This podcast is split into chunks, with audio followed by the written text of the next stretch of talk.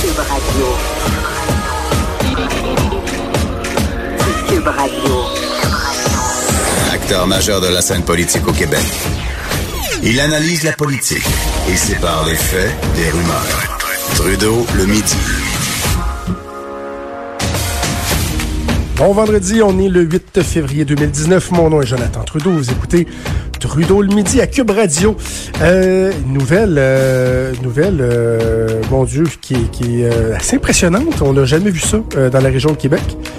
On vient d'apprendre dans les toutes dernières minutes que les deux ponts de Québec, les deux liens, le pont de Québec et le pont Pierre-Laporte, sont fermés complètement à la circulation dans les deux sens je répète, les deux liens, les deux ponts qui relient la rive sud de Québec à la rive nord sont fermés en raison du verglas, des chutes de glace euh, sur la structure du pont. Il reste juste le traversier. Et à ce temps-ci de l'année, les traversiers, il y en a juste euh, un au demi-heure. Donc, c'est à 9h, 9h30, 10h, 10h30, dans un sens ou dans l'autre. Le gouvernement qui vient d'annoncer, la Société des traversiers qui vient d'annoncer que euh, il y a deux traversiers qui vont être euh, euh, qui vont qui vont alterner le, le, service, mais qu'on veuille ou non, ça prend plus de temps à traverser à cause des glaces. Et ils viennent de décréter que le service va être gratuit pour les prochaines heures. Mais c'est parce qu'il y a à peu près là. J'essaie d'avoir, moi je prends traverser tous les jours, là, disons, c'est dur à estimer. Mettons 80 voitures qui rentrent sur, sur notre traversier à chaque fois. là. Imaginez-vous le bordel que ça va être. Moi, j'ai aucune idée comment je vais faire pour retourner chez nous. combien de temps d'attente il va avoir pour le traversier. Euh, bref, euh, le ministère des Transports qui dit que c'est une, situation euh, jamais vue. Vous vous rappelez que plus tôt cette semaine, le pont de Québec, lui, avait été fermé pendant plusieurs heures en pleine heure de pointe, faisant en sorte que des gens ont mis 1h30 à se rendre du centre-ville de Québec à l'entrée du pont. Pas de l'autre côté du pont, à l'entrée du pont du monde qui ont mis deux heures, deux heures et demie à se rendre sur la rive sud. Ça fait deux fois cette semaine. Ça nous rappelle, entre autres, que le pont de Québec est vieillissant, que la structure, on n'est pas trop sûr, qu'on a eu la brillante idée d'avoir deux structures collées une sur l'autre, qu'on n'a pas de tunnel, qu'on n'a pas d'autres ponts qui... Y a-tu besoin d'autres preuves pour le troisième lien, là? J'écrivais avant d'entrer en ondes à ma collègue Caroline Saint-Hilaire, avec qui je sais que les, gens euh, euh, remarquent ça régulièrement, avec qui je me pogne souvent, elle ajoute entre autres là-dessus. Je dis à Caroline, je peux-tu t'appeler en ondes? J'ai quasiment envie de t'appeler en ondes, euh, Caro. C'est-à-dire, on fait quoi, là? C'est quoi ta suggestion? Ça va être tout un vendredi pour les gens de Québec qui veulent se rendre sur la rive sud, les gens de la rive sud qui veulent se rendre à Québec. Ça va être le bordel total, on n'a aucune idée combien de temps ça va durer. Il y a quelque chose d'autre qui se passe de très important en ce moment à Québec. Il y a le juge Huot qui est en train de lire euh, sa décision concernant le tueur de la mosquée de Québec. Fait quoi, plus de 2 heures, 2 heures 30, je pense qu'il lit son jugement, un, jugement de 240 quelques pages. Il a dit qu'il ne le lirait pas dans son entièreté.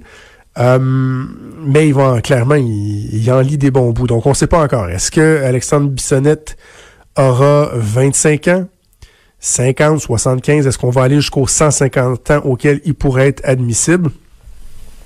On ne le sait pas. Et euh, ça fait discuter beaucoup les gens. Ça fait réagir. Euh, hier, Maître François-David Bernier nous disait Ouais, moi, les shows, l'accumulation des peines, il était pas trop en faveur de ça. J'entendais des, collègues ce matin autour de moi dans le bureau dire que c'était pas humain, que que ça avait pas de bon sens, que c'est comme si on abdiquait le concept de réhabilitation. Je dirais ceci. Azedine Soufiane, il avait 57 ans. Il était père de trois enfants de 15 ans, 13 ans et 6 ans. C'était le propriétaire de l'épicerie-boucherie Assalam à Sainte-Foy.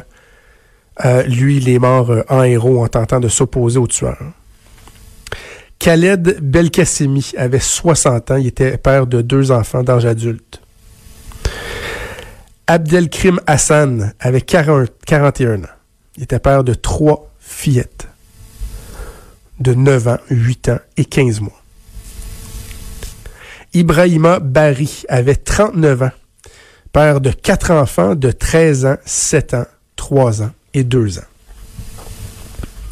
Mabadou Tanoubari avait 42 ans, il était père de trois jeunes enfants. Et finalement, Bakr Tabti avait 44 ans, il était père de deux enfants de 11 ans et 3 ans. À cela s'ajoutent des blessés, dont un qui a reçu une médaille du courage il y a quelques jours, qui est tétraplégique pour le reste de sa vie. À cela s'ajoutent les familles des victimes, qui sont elles aussi des victimes. Des enfants, je viens imaginer, la plupart avaient des enfants euh, euh, en, bas âge, des familles nombreuses, euh, des familles qui n'ont plus de père, des enfants qui n'ont plus de père, des femmes qui n'ont plus de mari des, pères et des mères qui n'ont plus de fils, des frères, des sœurs qui ont perdu des frères, cousins, etc. Bon, vous comprenez?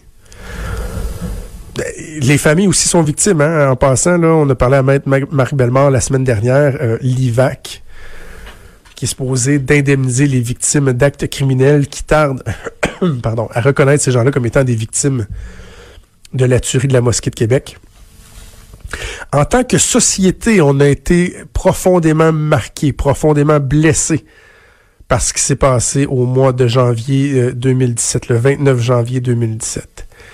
Ça a créé des stigmates, des blessures profondes qui n'ont pas encore cicatrisé. Il y a des débats de société qui euh, ont perduré, qui n'étaient pas... Je, je pense pas que c'était sain nécessairement les débats qu'il y avait. Je pense par exemple euh, à certains chroniqueurs, des, des, des, des, collègues journalistes, analystes, qui euh, de, de, de, de, manière régulière vont dénoncer l'extrémisme, l'islamisme radical et tout ça, qui eux font la part des choses et qui ont été accusés d'être des vecteurs de haine, pointés du doigt des gens sur qui on, a tenté de faire reposer le blâme euh, le blâme à l'origine, dans le fond, d'être à l'origine de la folie meurtrière d'une personne déséquilibrée. Il y a eu, ben, on, s'entend dans une moindre mesure, là, les pires, c'est les victimes, les familles des victimes, mais j'essaie juste de faire un tour d'horizon. Il y a eu, je me souviens, j'étais à la radio de Québec à l'époque, les radios de Québec, là. Il y a des étourdis qui ont tenté de dire que les animateurs de radio avaient du sang sur les mains, comme si il y a une haine qui avait été provoquée par un discours qu'on entendait à la radio. Il y a tout ça, tout ça, moi, que je garde en tête lorsque je me pose la question combien de temps je souhaite que le tueur de la mosquée de Québec passe en prison? Ben, en fait, il va passer sa vie. Mais en même temps, il y a quand même la possibilité que si le juge décide de se rendre aux arguments de la défense, lui euh, donne une peine de prison de 25 ans minimum et que euh, à l'âge de quoi il serait euh, 50 quelques années peut-être, cinquantaine, début soixantaine, je sais plus trop, je me souviens plus quel âge il a, que le tueur puisse revenir en société. Et je dois vous avouer que je n'ai aucun aucune espèce de difficulté à dire que je serais totalement à l'aise avec le fait qu'il obtienne le maximum, qu'il obtienne 150 ans de prison. En passant, si jamais on décide d'y aller avec juste 25 ans, comme chaque meurtre euh, au premier degré prémédité est passible d'une peine minimum de 25 ans, une peine à vie, mais bon, possibilité de libération avant 25 ans, euh, faudrait dire c'est pour lequel des meurtres? Juste que les autres familles sachent que euh, eux, ça, ça passait à côté. C'est pas une question de vengeance, c'est pas une question de revanchard, c'est pas du œil pour œil, dent pour dent. C'est une question euh, que notre justice soit euh, juste, que la peine soit équivalente à la gravité du geste commis.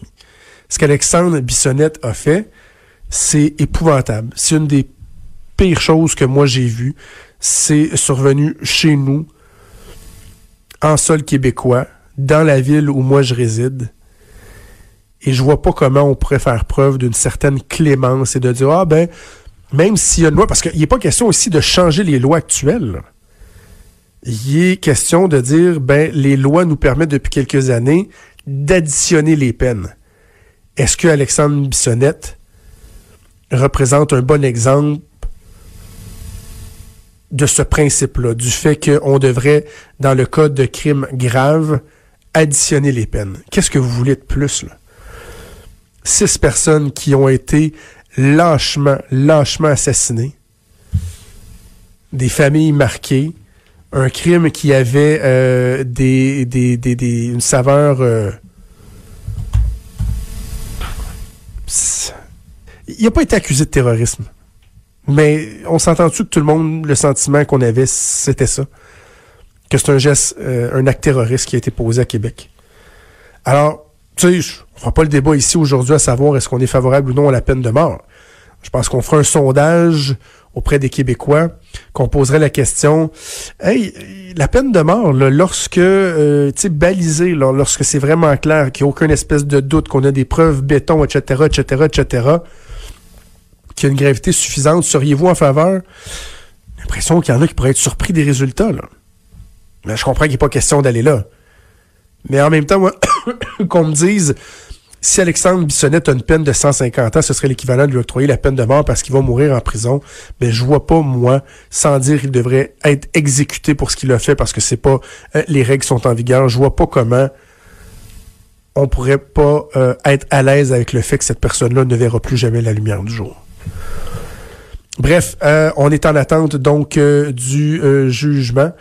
Euh, du, euh, de, la sentence qui va être prononcée par le juge Huot. Je vous rappelle, avant d'aller en pause, si jamais, euh, Hugo, il y a des, des informations, des nouvelles informations, là, à moins d'un de, de, changement, je vous confirme que à Québec, les deux ponts, pont Pierre-Laporte, pont de Québec, qui sont fermés dans les deux directions. La population qui est appelée à prendre le traversier. Ça va aller très, très bien. Oh, pas besoin de troisième lien. On va faire une pause et on revient.